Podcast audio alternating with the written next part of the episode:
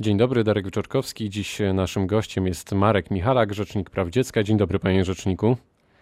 Dzień dobry, witam serdecznie. Pod koniec e, sierpnia żegna się pan ze stanowiskiem po 10 latach. E, to dobry moment na podsumowanie działalności. Co się udało zrobić? Co uznaje pan za sukces? Ja myślę, że to chyba nie mamy tyle czasu, żeby wymienić e, wszystkie rzeczy, które się udały, bo przez te 10 lat e, wiele zmian nastąpiło i to zmian zarówno legislacyjnych, jak i e, w świadomości, jak i takich konkretnych, gdzieś konkretnemu dziecku udzielona pomoc. Ale myślę, że chodzi o te, o te systemowe rzeczy. Dokładnie które, tak, które dokładnie tak. jak, jak w tym pan, czasie. Jak pan myśli sobie właśnie o tych 10 latach, to, to co to jest pana zdaniem? Znaczy, myślę, że niewątpliwie bardzo ważną kwestią, którą trzeba zauważyć i nie da się nie zauważyć, to jest walka z przemocą wobec dzieci i te zmiany, które nastąpiły i legislacyjnie, od, od zakazu stosowania kar cielesnych wobec dzieci poprzez całą, e, e, cały asortyment ochrony dzieci przed przemocą e, jakąkolwiek, ale w tym ze szczególnym uwzględnieniem przemocy seksualnej możliwość ratyfikacji konwencji z Lanzarote, co, co, co trwało długo, ale wreszcie się udało.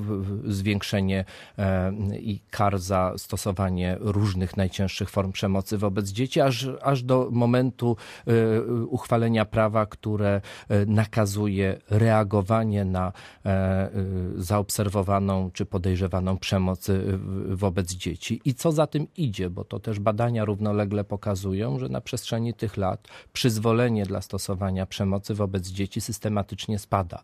2008 rok, czyli to jest te 10 lat temu, to było 78%, a dzisiaj jest poniżej 50%. Znaczy z mojej strony ja cały czas mówię, że to jest aż ponad, e, e, aż ponad 40, ale, ale jednak 30% spadło, czyli jest taka tendencja, której na przestrzeni dziesięcioleci żeśmy nie obserwowali, a w ostatniej dekadzie już tak to jak mówimy sobie o tej e, przemocy, to fakt faktem, że ten przysłowiowy klaps, mówiąc e, kolokwialnie, sporo emocji wywołał i nadal wywołuje, Pana zdaniem zakazać absolutnie radykalnie. Znaczy, ja myślę, że przemoc należy nazywać po imieniu. Jak, jakakolwiek forma jej minimalizowania, relatywizowania e, y, nie jest pomocna e, w, w, jej wyeliminowaniu z naszej codzienności. Proszę popatrzeć na słowa Janusza Korczaka, 100 lat temu wypowiedziane, a to jest autorytet niekwestionowany. Osoba, która dzieciństwo, dziecko, wychowanie e, znała najlepiej, jak to jest tylko możliwe.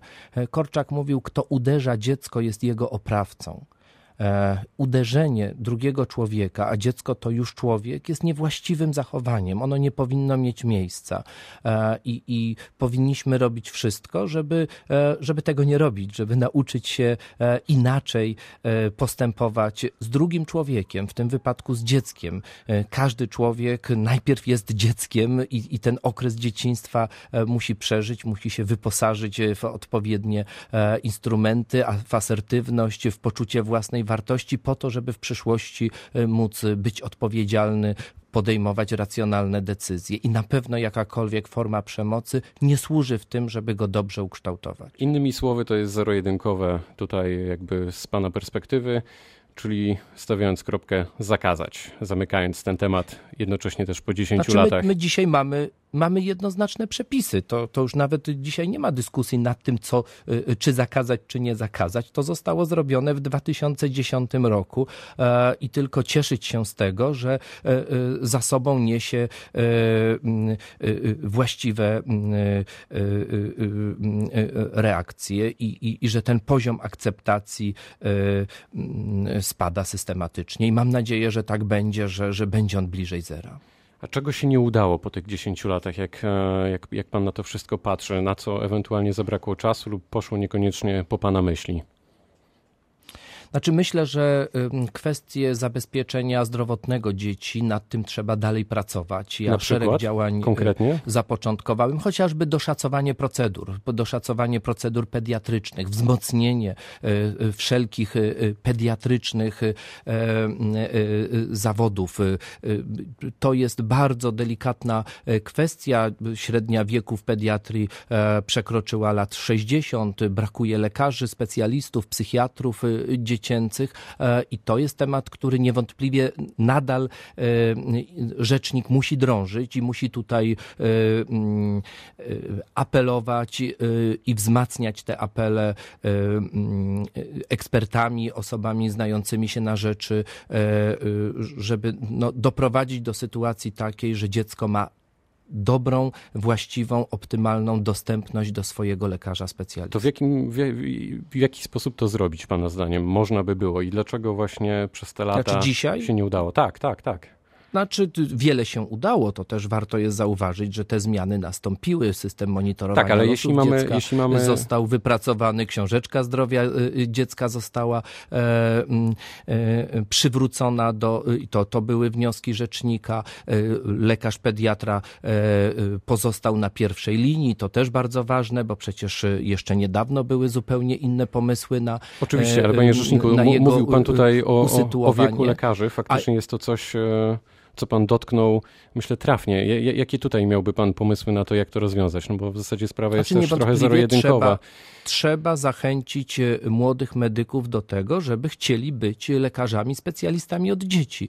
E, I ta zachęta e, niewątpliwie powinna iść także poprzez doszacowanie procedur, żeby pediatria i działania związane z dziećmi nie były wiecznie deficytowe, żeby dyrektorzy szpitali podejmując jakiekolwiek decyzje oszczędnościowe nie myśleli, żeby pozbyć się ze swojego terenu oddziału pediatrycznego. Jasne. Jeszcze chciałbym pana zapytać między innymi o największe zagrożenia, te, które dzisiaj, w dzisiejszych czasach e, nas e, tutaj no, mm, po prostu dotykają e, w kontekście dzieci i ich ochrony. Czy na przykład odbieranie rodzicom dzieci to jest Pana zdaniem dobry pomysł? To zależy w jakiej sytuacji. Jeśli e, rodzic jest zagrożeniem, jeśli maltretuje dziecko, jeśli je skrajnie zaniedbuje i temu dziecku, e, e, jego życiu, zdrowiu zagraża bezpieczeństwo, to, to tutaj to jest zero-jedynkowe. Tu nie ma innej możliwości, jak zabezpieczyć dziecko, bo to ono jest w potrzebie. Ale jeśli taka sytuacja miałaby miejsce bez uzasadnienia, no to oczywiście nie. Rodzina jest tym naturalnym, właściwym, najlepszym środowiskiem, środowiskiem, które należy wspierać, wspomagać, e, żeby dziecko mogło się w nim wychowywać. O ingerencji mówimy tylko i wyłącznie e, wtedy, kiedy ona jest e, zagrażająca wprost bezpieczeństwu, życiu, zdrowiu dziecka. Oczywiście. Mówimy też coraz częściej o niebezpieczeństwie dzieci w sieci i braku kontroli rodziców w tym zakresie. Co Pana zdaniem można zmienić w tym obszarze, żeby zwiększyć świadomość rodziców, ale też właśnie świadomość dzieci i ich bezpieczeństwo? No pan już odpowiedział na, na, na, to pytanie. To jest edukacja, to jest zwiększenie świadomości, to jest podejmowanie tych działań, e, które pomogą wiedzieć. E, I teraz słowo kontrola jest takim słowem, które jedną i drugą stronę nastawia troszeczkę e, przeciwko sobie. Ja bym jednak szedł w, we wzmacnianie relacji, w, w takie edukowanie, żeby rodzic ze swoim dzieckiem, a dziecko ze swoim rodzicem miało taki poziom zaufania, że jest w stanie wszystkim porozmawiać, że jest w stanie ze swoimi problemami właśnie pójść w tym kierunku do e, e, swojego opiekuna, do swojego rodzica, który e, albo pomoże sam, albo będzie szukał tego wsparcia. Niewątpliwie świat dorosłych jest ciągle z tyłu, jeśli chodzi o nowe technologie. Dzieci szybciej, lepiej, sprawniej poruszają się w internecie i, i no niewątpliwie właściwą drogą jest trochę poznać ten ich świat, ale samymi nakazami i zakazami, e, to my się dystansujemy, to oddalamy się od siebie, budujemy mur, a tutaj e, trzeba zbudować most, pomost, który pomoże e, porozmawiać, pomoże zrozumieć, pomoże być razem. No właśnie, to jest bardzo delikatna kwestia od kar do rozmowy. To, to akurat nie jest zero-jedynkowe. Co powinno zwrócić uwagę rodziców w przypadku zachowania dziecka? Szczególnie tutaj właśnie mam na myśli ten kontekst cyfrowy, komputerowy.